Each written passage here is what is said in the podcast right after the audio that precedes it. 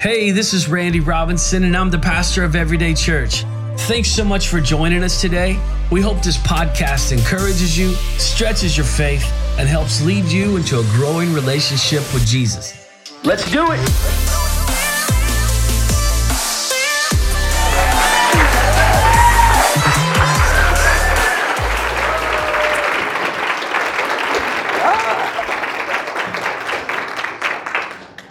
Good morning. Randy knows I'm an emotional person, so I don't know why he would do that before I got up here. Oh, thank you guys for uh, for that. Um, happy Mother's Day, everybody. Uh, I'm so honored to be able to speak to you guys on such an important holiday. I think it is. Um, whew, nervous. Um, but I also wanted to start off by saying Thank you to Randy and Katie because you guys are a wonderful example to us. I think as uh, we celebrate mothers, you know, we, we think of them being so loving, and I think we have some awesome, loving pastors, and it's not always easy handing off the mic to someone. So for you to trust me on this special day, thank you so much for that. Um, yeah, give them a round of applause. They're amazing. So I wanted to start off um, as you, well, you guys can have my, uh, my slide up there. So the title of today's message is called The Not Perfect Mother. And if you are a mother, you know that we're not perfect. We make mistakes. It's, it's a tough job. Um, you know, when when you have a child, you know, they don't really take applications for this job. They're just like, here you go. And uh, so it's, it's not something that we feel qualified for all the time. It's really difficult. And so, as I was preparing this message, like Randy said, um, I, had, I was very excited and I felt the Lord just pouring this into my heart right away. And even this week, I'm, I, I'm like, oh my gosh, God, like, thank you for revealing that to me of how I'm not a perfect mom. And so on Wednesday nights, we have youth group, and Johnny and I usually uh, will get home from work, and then uh, Abby will come home from daycare. Abby is my four year old daughter. Um, if you haven't met her, she is a sassy little girl, um, and she's very, I don't like to say bossy, I'll say authoritative. Um, but she's, she's a very authoritative little four year old. And um, so on Wednesdays, we we get ready for youth group. I'll usually start by giving her her a bath. Johnny, and you know, it's beneficial. I have a husband who has OCD, so he's cleaning the house. I'm like, yes. Um, and I'm, I'm, you know, giving Abby a bath, and as I'm giving Abby a bath, I'm washing her hair, and Johnny is coming around behind me in the bathroom, cleaning up behind me, and I don't know if this is like a normal four year old thing, but it's a my four year old thing where it's like hit or miss 50 50 whether she flushes the toilet or not. I don't know if that's just me, but my daughter, uh, it's, it's, you know, doesn't happen all the time. So we're getting ready and I'm washing her hair. Johnny goes to, he's cleaning up and he goes to check the toilet to see if she, she flushed and she didn't. And, but all of a sudden, I hear him make like a weird noise. Like, I don't know if you if you've heard Johnny make his like laughs or noise, he's just like, like it's just noises. It's weird. And I'm like, oh my gosh, what? And then I look and there's a little Paw Patrol sock in the toilet. I'm like, oh, you've got to be kidding me. And so immediately I turn to Abby, who's in the tub, and I'm, I'm like, Abby, we don't stick socks in the toilet. Why would you do that? That's disgusting. That's going to clog the. And I'm just like, I'm scolding her. I'm letting her know we do not do this. And Johnny like is in shock for a minute and then he stops me and he goes, Ashley, I dropped the sock in the toilet. I'm like, what? and so, so, and he did. I, I look over and I see he had gone behind me and picked up her, her dirty clothes that were on the floor. Such a good husband. He picked up her dirty clothes and he was holding them. And when he went to go flush, he had dropped one of her socks in the toilet. But here I am scolding my four year old in the tub who's just looking at me like, yeah, we don't always get it right.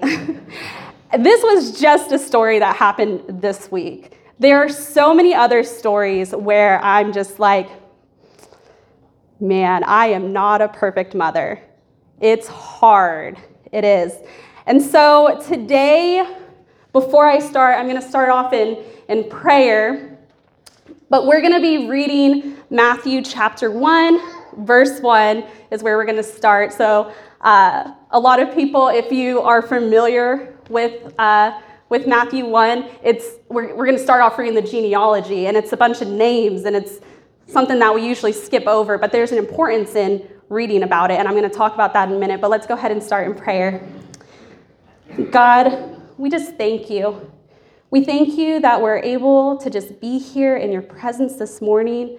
God, I pray over every single person in this room that they hear your word. God, I pray that you use me, speak what you need to speak. Let it not fall on deaf ears.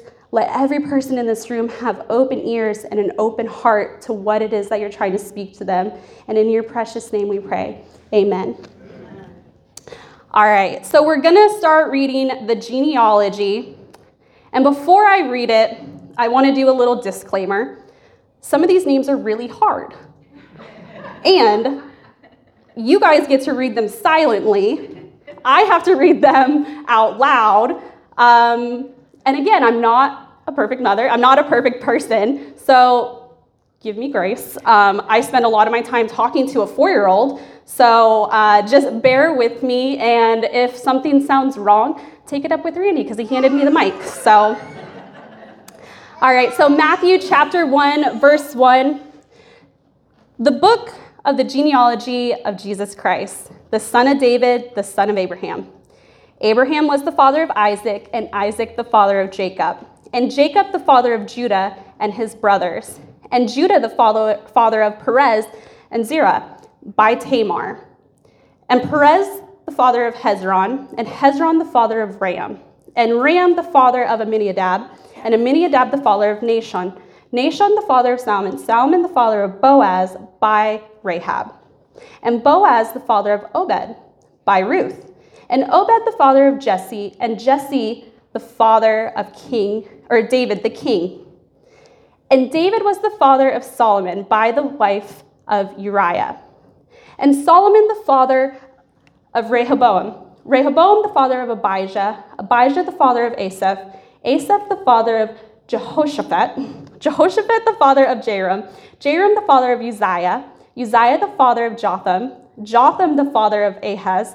Ahaz the father of Hezekiah, Hezekiah the father of Manasseh, Manasseh the father of Amos, Amos the father of Josiah, Josiah the father of Jeconiah, and his brothers at the time of the deportation to Babylon. We're almost there, guys. Verse 12. And, and after the deportation to Babylon, Jeconiah was the father of Shealtiel. Shealtiel was the father of Zerubbabel. Zerubbabel the father of Abiud. Abiud the father of Eliakim, Eliakim the father of Azor, Azor the father of Zadok, Zadok the father of Achim, Achim the father of Elud, Elud the father of Elizir, Elizir the father of Matthan, Matthan the father of Jacob, and Jacob the father of Joseph, the husband of Mary, of whom Jesus was born, who is called Christ. Amen. All right. Woo! yeah, we did it. Okay. so before we get into the genealogy itself, there's something that you need to know that every single book in the Bible has a specific author. It's written to a specific audience and it has a purpose or theme to it. And so when we're reading Matthew, we have to think what is the purpose of it? Who is Matthew writing to? And so part of Matthew's goal in writing his gospel is to show that Jesus was the true Messiah in whom the Jews had been waiting for. And because of that, in this time, the Jewish uh, people, they knew by prophecy that the, the Messiah had to come from the line of David.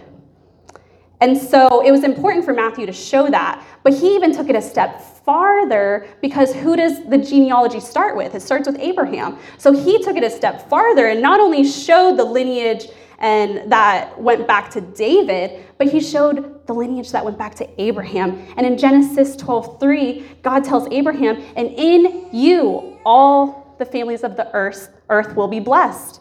And so he took it that step farther. And so that's a super cool thing about Matthew's genealogy. Another interesting thing about Matthew's genealogy, you, kind you, probably saw those highlighted words, is he included five women. And this was unheard of at the time because they focused mainly on the men and that's how the lineage would be represented is they would show the father and then the son. Whoa whoa whoa. Well now they showed some women in there. Why why would why would he do that? Why would he do that? And so not only does he include women in the genealogy but three of those women had some kind of sticky past. Um, they they were probably people that you would say are definitely not perfect. And so we're going to look at, at a few of them. So there's Tamar. If you're not familiar with Tamar's story, she actually posed as a prostitute so that she could bear her children. And then we have Rahab, who was a prostitute in the city of Jericho. And then Bathsheba, who isn't even written in the genealogy as Bathsheba, she's written in there as Uriah's wife. And so Bathsheba was the woman with whom David had committed adultery with.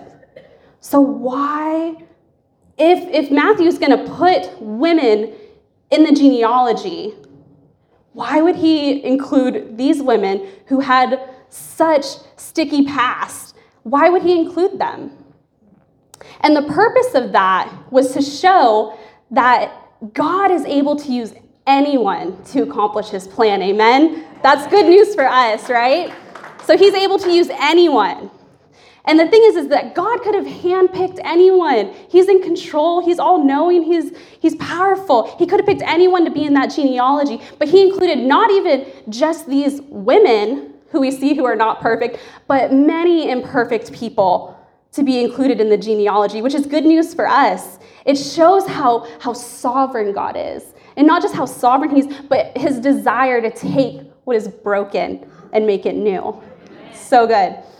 Matthew begins his gospel by showing us, and th- this isn't even just the beginning of, of, of his book, this is the beginning of the New Testament. He begins the New Testament showing the legitimacy of Jesus and the redemptive power of God. So good. So, what does that mean for us? Well, we're not perfect by any means, right? There's only one person who is perfect and lived a sinless life, and that's Jesus. And so we need to remember that just because we're not perfect doesn't mean we don't have a Savior who died on the cross for our sins. We may not be perfect, but He is. And He is a God who loves us and cares for us and it's through him that we have righteousness. And that's good news for us, right? And that's where we get the word gospel from is it's the good news. So, let this be an encouragement to you that parents, we don't always get it right. We're not perfect.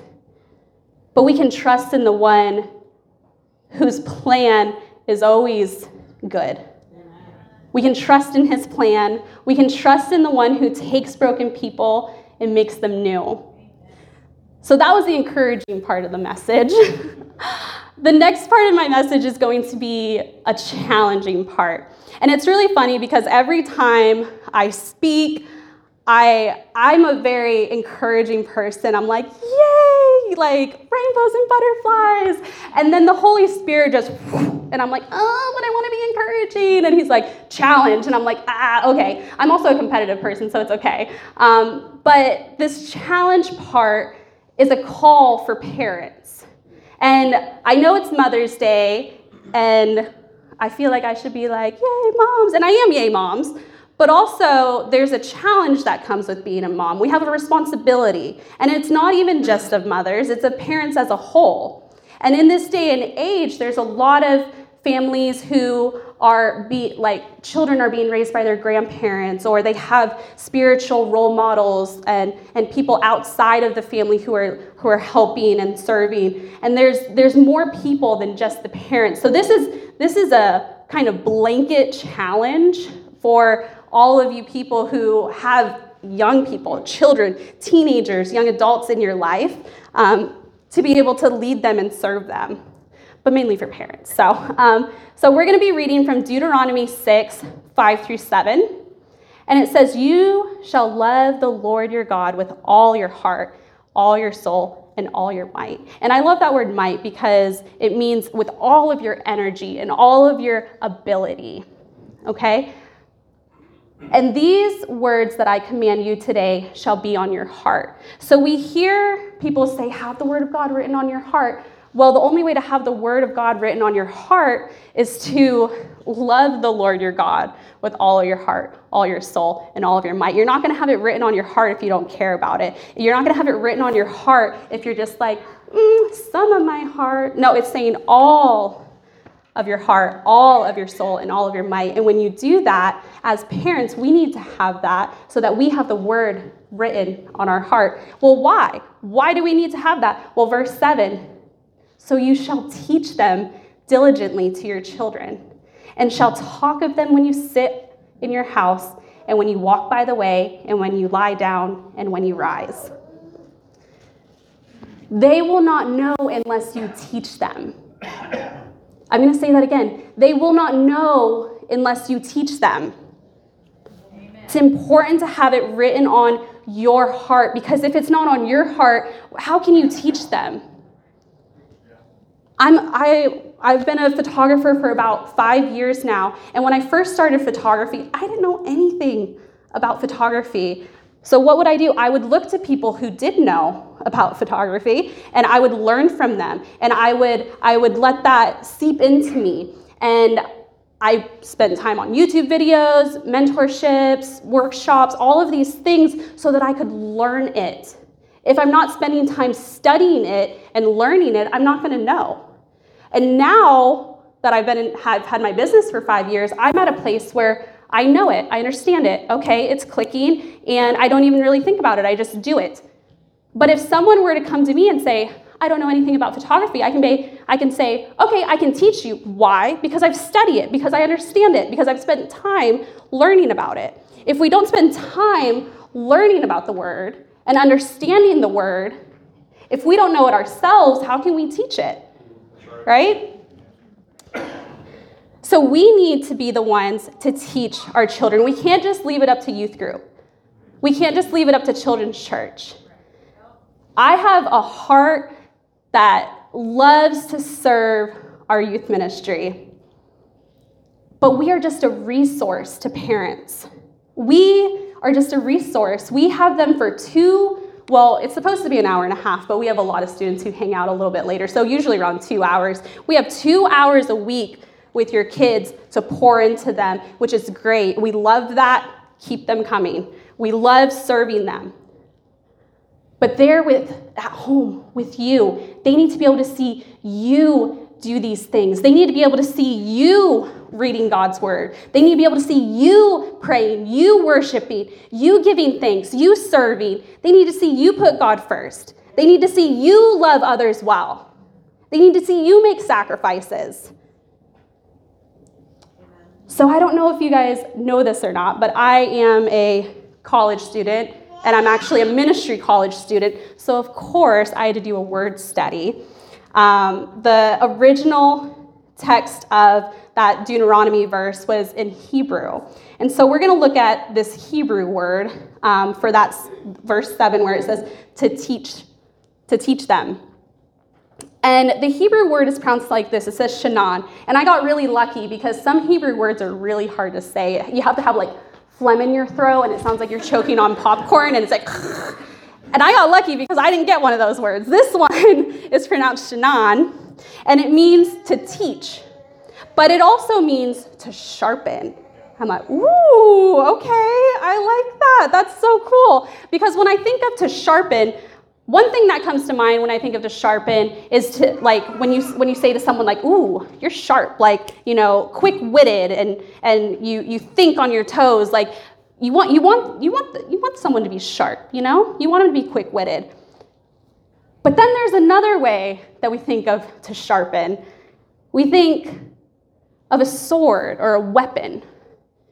And that's exactly what we need to do with our children. We're sharpening them, right? We're sharpening them. Well, why would we sharpen them? Sharpen them.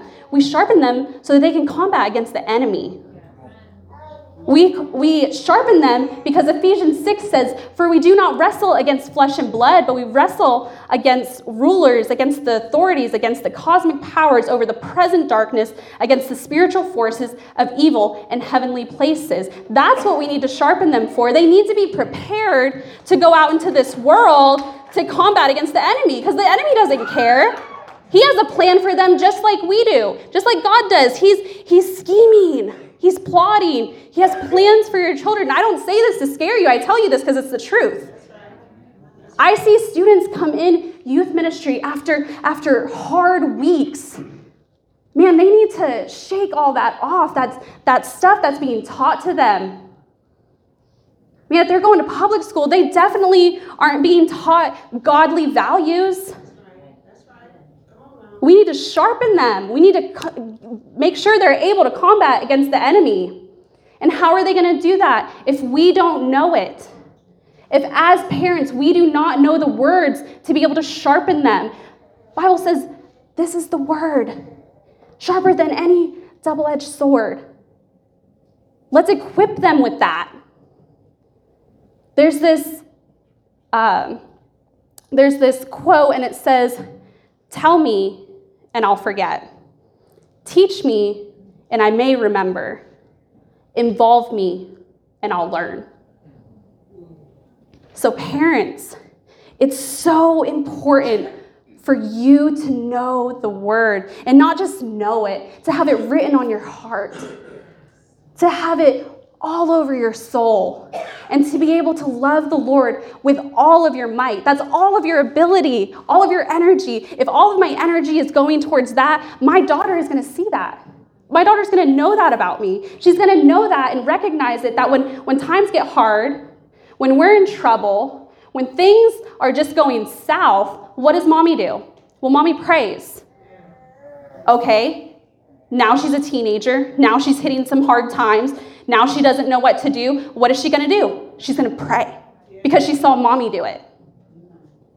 These things we're not just just teaching them. They need to be a part of that with us. They need to be able to see because I can tell you what you t- I tell Abby to do stuff. I'll be like, Abby, clean up your room. La di da di da. Like I tell her to do it, but when I I'm cleaning up the room with her, is when she's actually going to clean up the room. When I'm in there with her, sitting down, cleaning it up, she's like, "Oh, mommy's cleaning, I'm cleaning. We're going to do it together."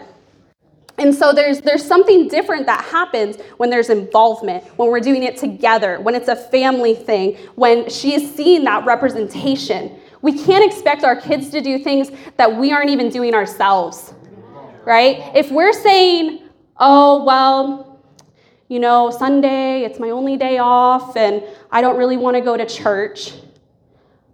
Guess what? Your children are, see that. They see you making excuses and making it, making it sound like it's okay. So you're not telling them that it's okay to do that. You're not saying, hey, it's okay if you skip youth group, like if you're tired, if you had a long week at school. What you're what they're actually learning is by viewing you. It's not the words that you're saying to them. You're not saying, hey, it's okay. They're seeing it, and that's what they're receiving. That's what they're learning. Children are sponges. Man, they absorb all of that. All of those things. The good, the bad, they're taking it all in. That's why we as parents need to rely on the Word of God, right? It's important to pray for your children, but it's more important to teach them how to pray. It's important to read your Bible to your children, but it's even more important to teach them how to read the Bible themselves. It's important for you to have a relationship with God because as parents, we need that. Anybody, we need that. Times are hard, okay? We need a relationship with God. But it's even more important for you to teach your child how to have a relationship with God, because that's what's going to carry over. I don't care what sports my child plays, which, by the way, that she played soccer last year, I don't think that's an issue because um, she didn't do very good. She was chasing butterflies. Um, but I don't care what sport she plays. I don't care if she gets straight A's. I mean, I care, but the most important thing isn't going to be whether or not she's a straight A student, what college she gets into, if she's a D1 athlete, if she has a career that she makes thousands more than anyone else, if she's making millions. None of those things matter if I haven't done my job as a parent to prepare her for eternity. What we need to care about is our eternity of our children. How can we teach them to combat against the enemy if we don't know how to fight ourselves? Right? We need to be parents who say anxiety, depression, identity crisis, confusion. You can't have my child. We need to stand firm and say, no, not my child. Because I know the word. As a parent, I know the word. I know what it means. I know the value it has. You can't have my child. We're not going to idly sit by anymore and say, enemy, oh, it's okay. No, enemy, you do not have a foothold in this house anymore. You do not have a foothold in my family. I'm going to stand up and fight because this is what God has called me to do. We have a responsibility to raise up our children in the way of the Lord. And how do we do that if we're not doing that ourselves? So I, am I'm, I'm closing out now, so worship team, you can go ahead and, and come back up. But here's the takeaways that I want you to know is one, we are not perfect, right? We said that in the beginning. But God sent his son to die on the cross for our sins, and we're made righteous only through him by believing and accepting that forgiveness. It is a lot of work to be a parent. And there's value in realizing that we can't do it on our own. We need God. We are not perfect. Let's look to the one who is perfect for guidance, right? And then the second thing I want you to take away is that we need to teach our children God's word to sharpen them. As we're closing out, I'm going to have you guys bow your heads and close your eyes. If this was the first time that you've heard this message and it pierced your soul of God sending his son to die on the cross for you, that we are not perfect and there's nothing we can do to be righteous on our own. But through the blood of Jesus and accepting his salvation and forgiveness, that's what makes us whole.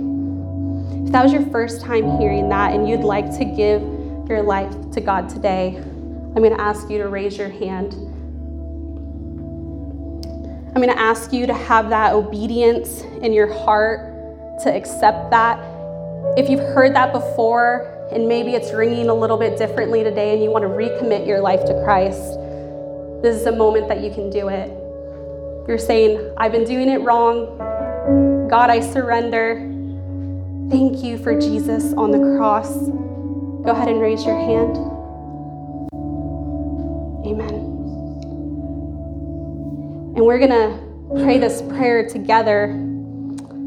Dear Lord Jesus, I know that I'm a sinner, and I ask for your forgiveness. I believe you died on the cross for my sins and rose from the dead. I turn from my sins and I invite you to come into my heart. I want to trust you. I want to follow you.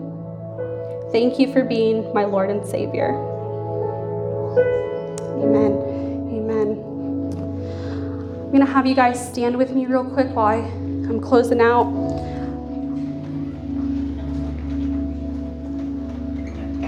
Like I said, I wanted this to be an encouraging message, and the Holy Spirit was just like, no, you need to challenge them.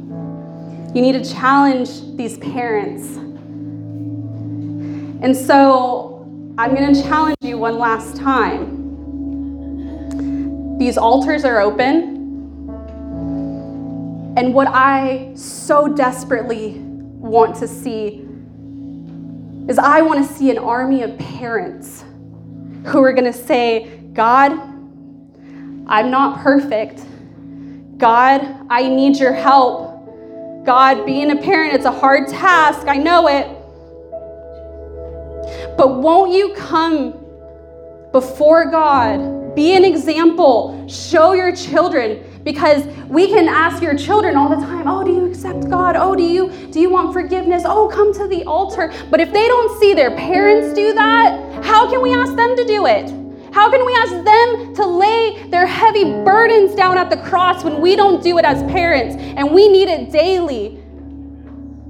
We can't ask them to do that if we're not willing to do that ourselves. So, parents, I'm challenging you in this moment to teach your children, show them what that looks like. Moms, not just you, parents, grab the dads, grab the moms. If you're a grandparent, come down to the altar. In this moment, I want you to have that desire in your heart to seek after Him, to ask for His help, because we need it. We need it for this generation. The world is a dark place.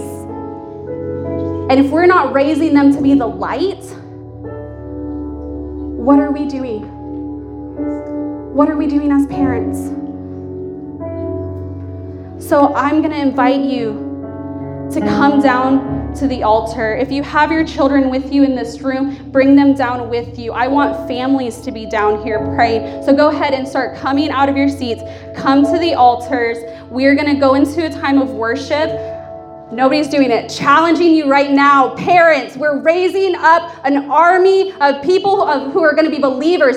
Parents, get out of your seats and come to the front. I want them to see you. I want them to see that they can trust in the Lord. Why? Because my parents do. Why? Because they're laying everything down for you. I'm sick of saying that there's no redemption for this church, this generation. They need to see it. They need to know that you are parents who believe. They need to know that you are praying over them. The greatest thing you can give your child is praying over them. Let them hear you pray over them. Let them know it. Let them see it with their eyes.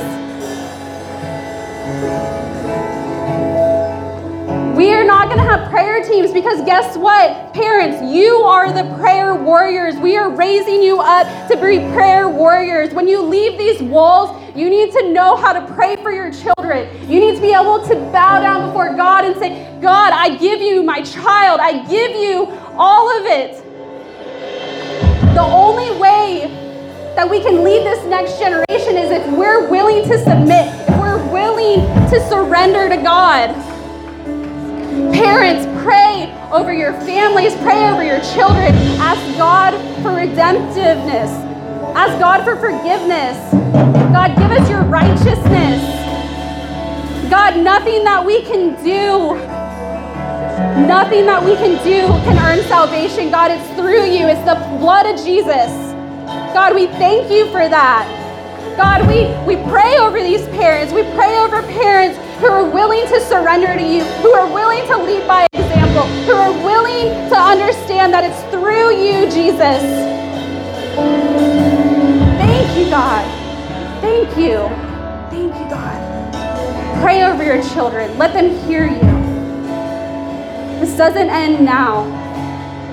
When we leave this building, when we leave these four walls, we need to know how to pray for our children. Enemy, you can't have them. You're done having your way in our household. You're done.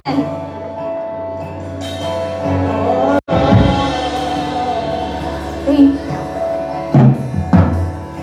Continue to pray, and we're going to sing this song of worship, and I want you guys to declare it. Declare it over your families, declare it over your household. Just begin to declare that.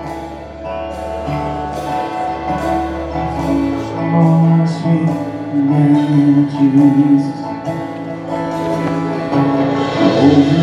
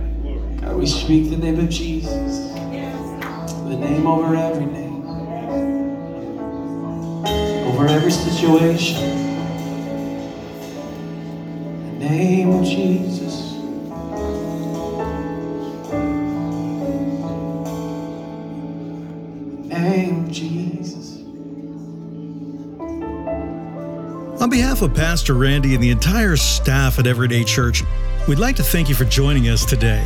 For more information on the church, please visit us at everydaychurch.xyz